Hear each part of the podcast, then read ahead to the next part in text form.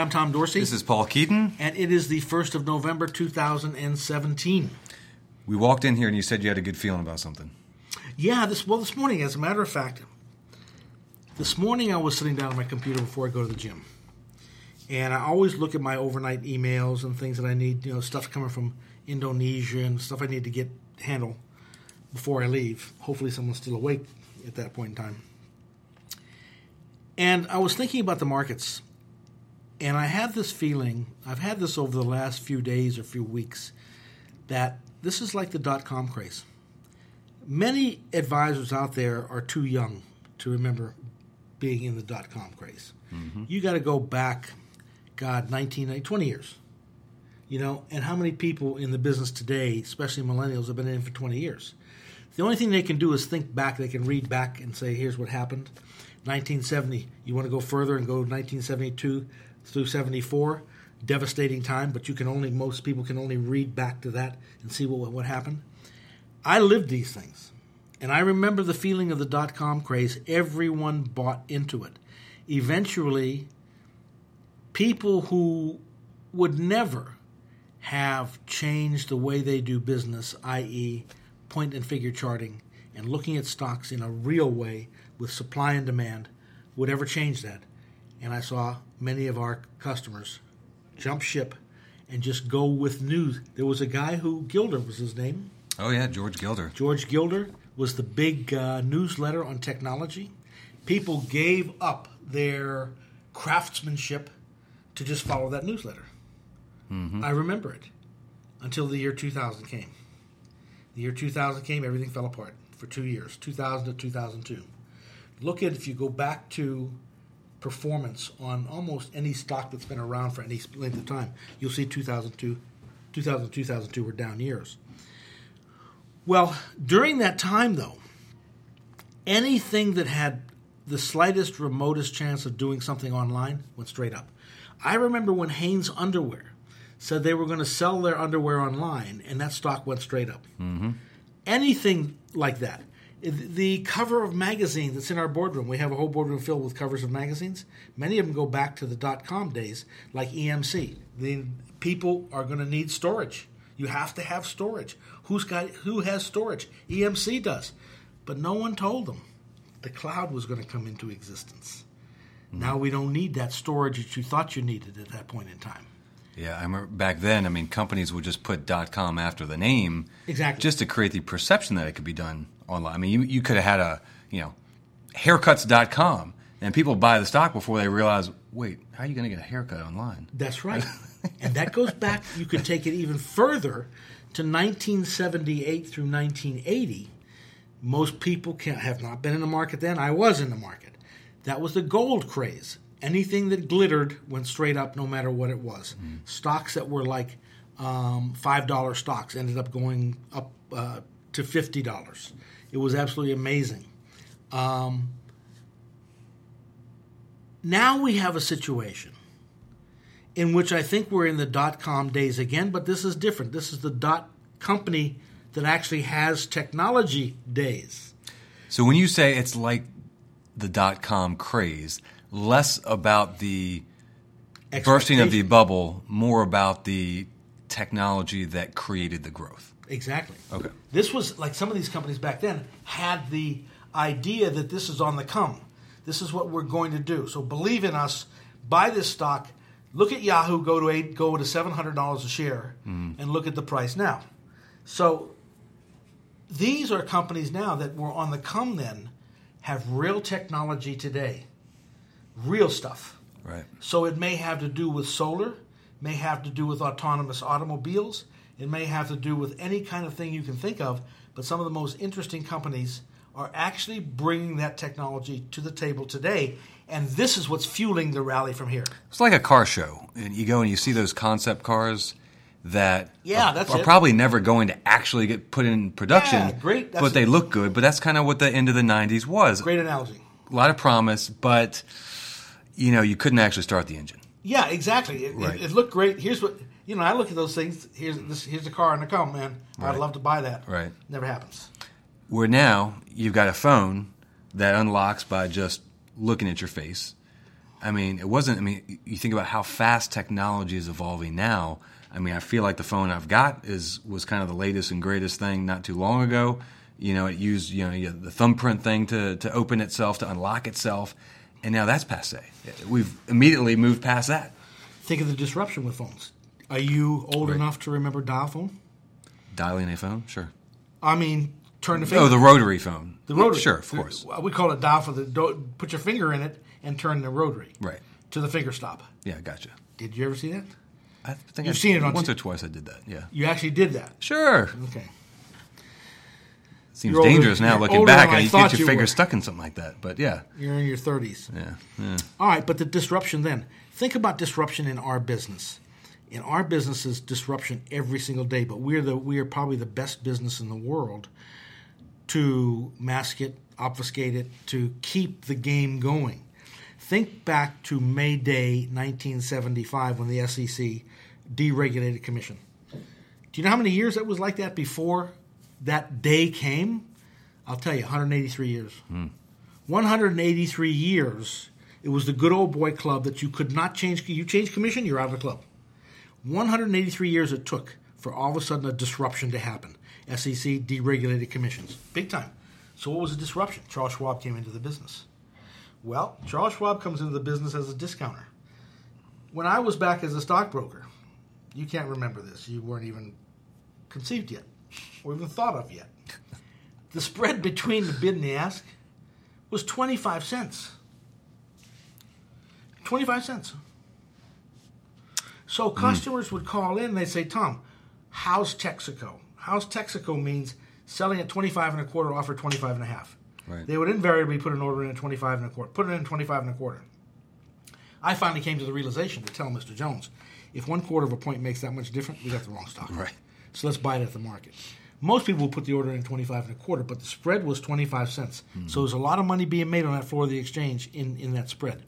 Then the next thing you know, the spreads come down to eighths instead of quarters, pieces of eight, eighths. Then it came down to sixteenths. Then it came down to 30 seconds. Then it came down to 0.10. Now we're there in mils. Hmm. And you talk about disruption. What what happened?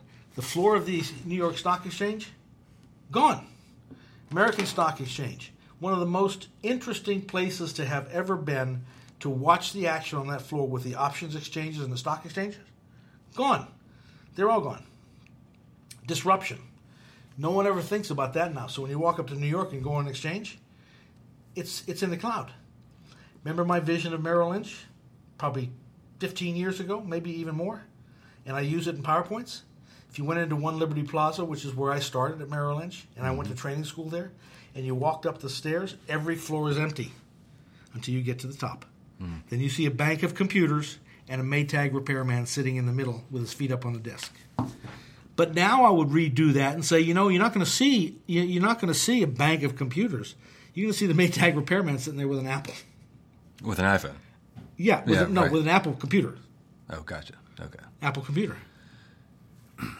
So what is it? So you know, you had all this this uh, technology that was developed, much of it in, in the late '90s, taking advantage of the, the new connectivity.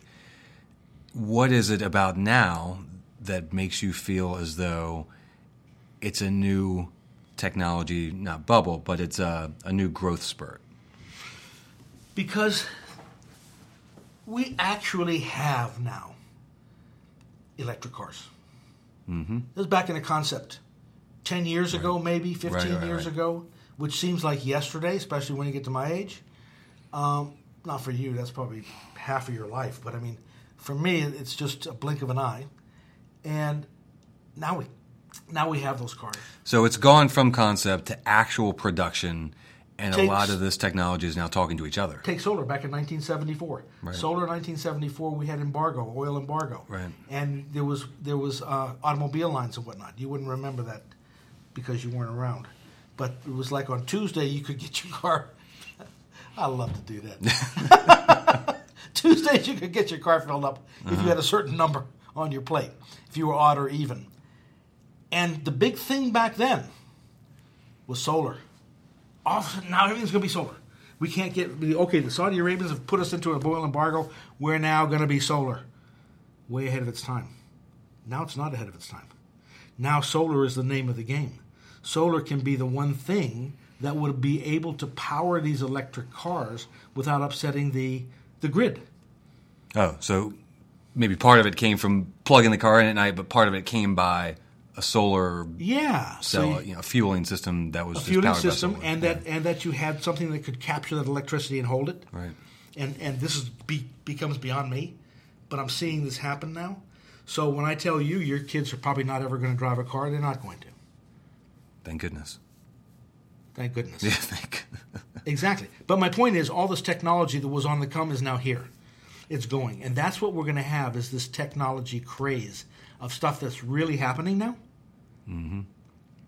Seven years ago, was it seven years ago when the iPhone came out?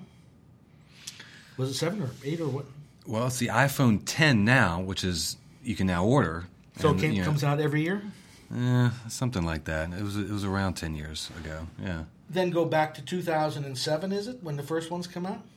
yeah. And what did Wall Street say in their infinite wisdom? These guys that are on CNBC and Fox and all that, that Apple was going out. There's no way Apple is going to continue on. It's twenty dollars a share. It's looking for a door to file bankruptcy. And what happened? Stock went to twenty, went to from twenty to forty, then went from forty to eighty, then pulled back a little bit, went to one sixty, then went to three hundred and twenty, then went to six hundred and forty. This is what's happening. So when you think that this stock has gone as far as it's going to do X Y Z that makes a certain thing that helps that helps the solar b- uh, battery, it probably hasn't. It's probably got a lot further to go. That's what I mean by these dot com things.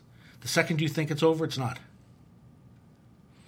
Well, I know that in our industry as well, you've had the confluence of a lot of technology, technology that was there years ago. Right. I mean, Salesforce, you know, created one of the early, you know, CRM systems, you know, taking a Rolodex and making it digital.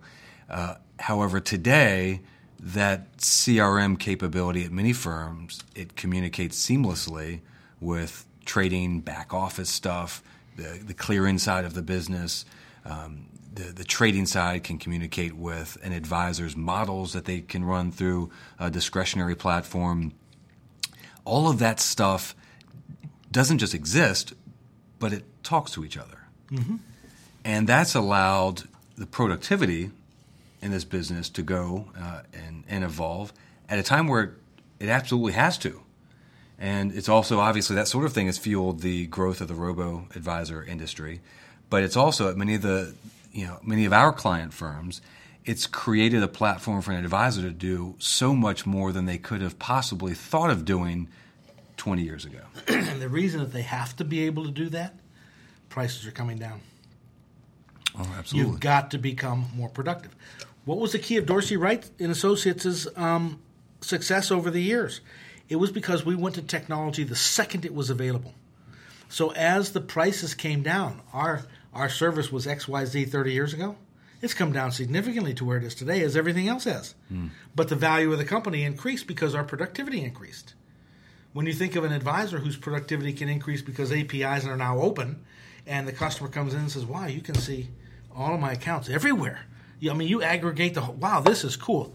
Well, it's not so cool because everybody else can do it. right. Go to any firm down the street, they got it. So, what value do you bring to the table? What are you going to bring to the table? Yeah. And that that's the key part is understanding what it is that everyone else also has because then it's no longer cool, right? You have to have it, you're expected to have it, but recognizing that everyone else has it is uh, makes a big difference. If Amazon said, "Well, you know, we're we're the we're the it place to shop because we've got free shipping," well, you know, everyone has free shipping now, right? That's that's not a, a new But thing. But it's not just free shipping. It feels good to, good to, to shop there, doesn't it? sure, it does. I mean, all of a sudden you're sitting there one day and you're thinking Amazon.com. Damn, I'm going to go on Amazon.com see what I can buy. Mm-hmm. I'm going to see what my friend bought. I'm going to see what people just like me bought. that's right. You know, maybe I'm going to buy um, um, coffee from Malaysia. Or white coffee. In fact, you ought to try this. White coffee from Malaysia. You're going to love it. you got to love it. Just go on Amazon and type Malaysian coffee, and there it is. Well, the, the thing with Amazon is you go in to buy a pound of coffee, and before you know, you're left with a Keurig machine uh, and uh, you know uh, an in-house barista service or something like that. Exactly. because here's one of the things: Paul Zane Pilzer is, something, is somebody that, that I think everyone should read and get to know. To me, he is a futurist. He he really had a lot to say to me when I needed to hear it. Early days of Dorsey Wright and Associates, and one of the things that he said he was talking about as far as technology is concerned is all companies have the same technology now. Back was a day when, when you think when the when the, the Japanese made the best cars. Mm. They had the technology. They had the just in time inventory. They had everything just right. Well, all of a sudden now General Motors cars look just as good as, as the Japanese cars. The engines are just as good. They go just as far. There's not there's nothing that you can put inside a car today that everybody doesn't have. Mm-hmm. So as Paul Zane Pilzer said, the edge that you're going to have is distribution. How do I distribute those cars? How do I do it so that's where I that's where my axe is, that's where I make my money is in being able to charge you less for that distribution because the distribution can be getting the char- the car from Japan to the United States or wherever it may be made can be 30% of the cost of the car. So how do I get that reduced? Well, they found a way to do it. One of the things that's happened here is Amazon is, is, is available. Not only can and Amazon doesn't even advertise they can do it cheaper for you. Right. They don't even try. They're not saying we can do it cheaper. You're gonna have a lot more fun. right. You have you have more fun. And it's gonna get to you, you know, plausibly faster than it would any other way. And then, but you know, Amazon, you know, that was something that began for them. That was a, a late '90s, um, you know, technology development. And I remember, you know, Jeff Bezos. He was on the cover of Time Mag. He was Person of the Year in 1999. And you could assure the stock right there. You could assure you the stock, and it, you'd be right. It was down, you know, 80 some percent. Yep. You know, over the next few months. And so Amazon was um, for a while. That obviously their early business business wasn't enough to sustain, or it was kind of like it was the concept car, if you will, but it took years for them to really get it into production. Right. And then what happened about 10 years ago was, you know, they sort of redefined the business. And not only did they sell other people's wares, but they then created their own proprietary products. Exactly. That's the coolest thing in the world, selling other people's wares. Come it's on. great. You want to sell something? Sell through us. We'll take a piece. But as other people entered that, Amazon today is 50% of all online business. 50% of every e commerce transaction is through Amazon. But a lot of their growth now is their own product, the Amazon Echoes, that sort of thing. And so it's not just, I mean, today they sell more items on Amazon than there are people in the US to buy them. There's more than 400 million things you can buy on Amazon. But a lot of their growth has been now moving into the high margin, the Amazon Echo, the Amazon Kindle, that sort of all that all those things that Amazon has created uh, on their side into the Amazon Prime content, you know, the different media shows and things like that that they create. And so they're constantly evolving for, I would guess, the primary reason of, you know, staying leading edge. So, what's our brokerage firm customers doing in this business, Wall Street? How are they constantly evolving? The proprietary product has to be the thing that not every other advisor at every other firm or robo place has, and that's the portfolio management. It's got to be. I mean, that's the the story that the advisor, the disciplined, rules based approach to investing. Well, is it the portfolio management? Because can can computers manage the portfolio? The answer, I'm going to answer it for you. It can. Sure. Oh yeah. Absolutely. They can create a pie. They can allocate it. They can rebalance it. And end of year, middle year, quarter of the year, whatever you're looking for. So to me, where the advisor gets the edge on that is like Bernadette Jiwa, who is from uh, Australia, and she has a service uh, that I take. It, it's a it's an email service and it's for free, and it's called the Story of Telling. And in other words, how do you tell people something? How do you explain something? How do you how do you sit down with a customer and say, "This is what my system is going to do for you"? It's something I would do by hand, but we're in the technology days today. Why would I do it behind, by hand when I can let the computer do it? It's relative strength. It's how relative strength works. I spoke to probably 75 to 100 people the other night in Sarasota, Florida, to explain to them for one of our great um, uh, clients um, and explain to them what relative strength was and how we did it. Mm-hmm. And the unique thing about that is in 40 minutes you can explain that, get it to them. It's the whole art of the story of telling. because from that point and forward, relative strength can pretty much work itself. Sure. So how do you explain? How do you get people fired up to do what you want to do? And I think that's the story of telling. I have too many people that I talk to that want to use terms that are like standard deviation, Monte Carlo, Mm-hmm. supermarket. There's a big word. Yep. Throw that in there. Sure. You know that, but you have to be able to break it down to the lowest common denominator. And the APIs that are open now that can use each other, like when you go on to to Alexa, say Alexa, um, I want to play Crosby, Stills, Nash, Young, Reeves, and Taylor, and they'll say, and then you have to say, get it from Spotify. Okay, there's an API that's open, so Right. Alexa goes right to Spotify and, and, and gets that. We're in such a, a unique time, and I don't I don't want the brokerage industry to begin thinking that there's something special and something different because technology is going to visit them too. Look at look at Watson now that's selecting stocks for ETFs. Yep. Watson's now in the ETF business. And that's amazing technology there. But it's it's uh, just essentially a, a new delivery system for what, what something that Watson's been able to do for probably a while now. Yes. But it's now a new delivery system offered, you know, right through a, a, a wrapped up single CUSIP product.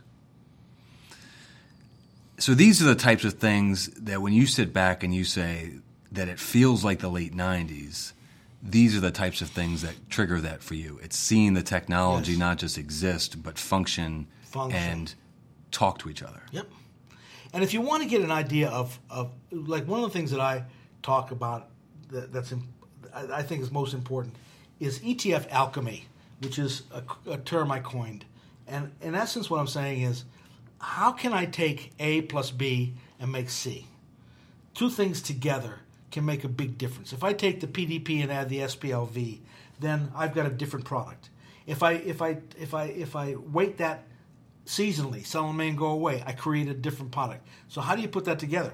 So what I want anyone listening to this, go to, go on your on your your system and and um, get Cooking Light. Get the free version of Cooking Light, and you'll see what I mean by being able to put things together. It's the coolest site you've ever seen.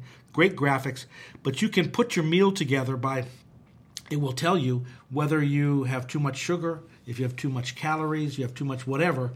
It, it will, you've seen it before. it yeah. gives you green or red, or large red or small red. But all of a sudden, you put a meal together and you see nothing but red across. You say, "I can't eat that." so in the dessert, I got I got to make a change. So you find another change to put the dessert to green, and the next thing you know, you've been able to put together a dinner that's you wanted you wanted pork, you wanted uh, vegetables and things like that that are that are all green. That's what you're going to do with a portfolio. So with within my if I'm a mo- moderate investor and, and there are certain things that I want in my portfolio, you got to make sure mine turn up green. It's unique, and I think it's a great way to explain to a customer what you do. Is cooking light get the free version? Cooking light. Yeah, darn, we could talk all day like this. Let's go ahead and end it. Thank you.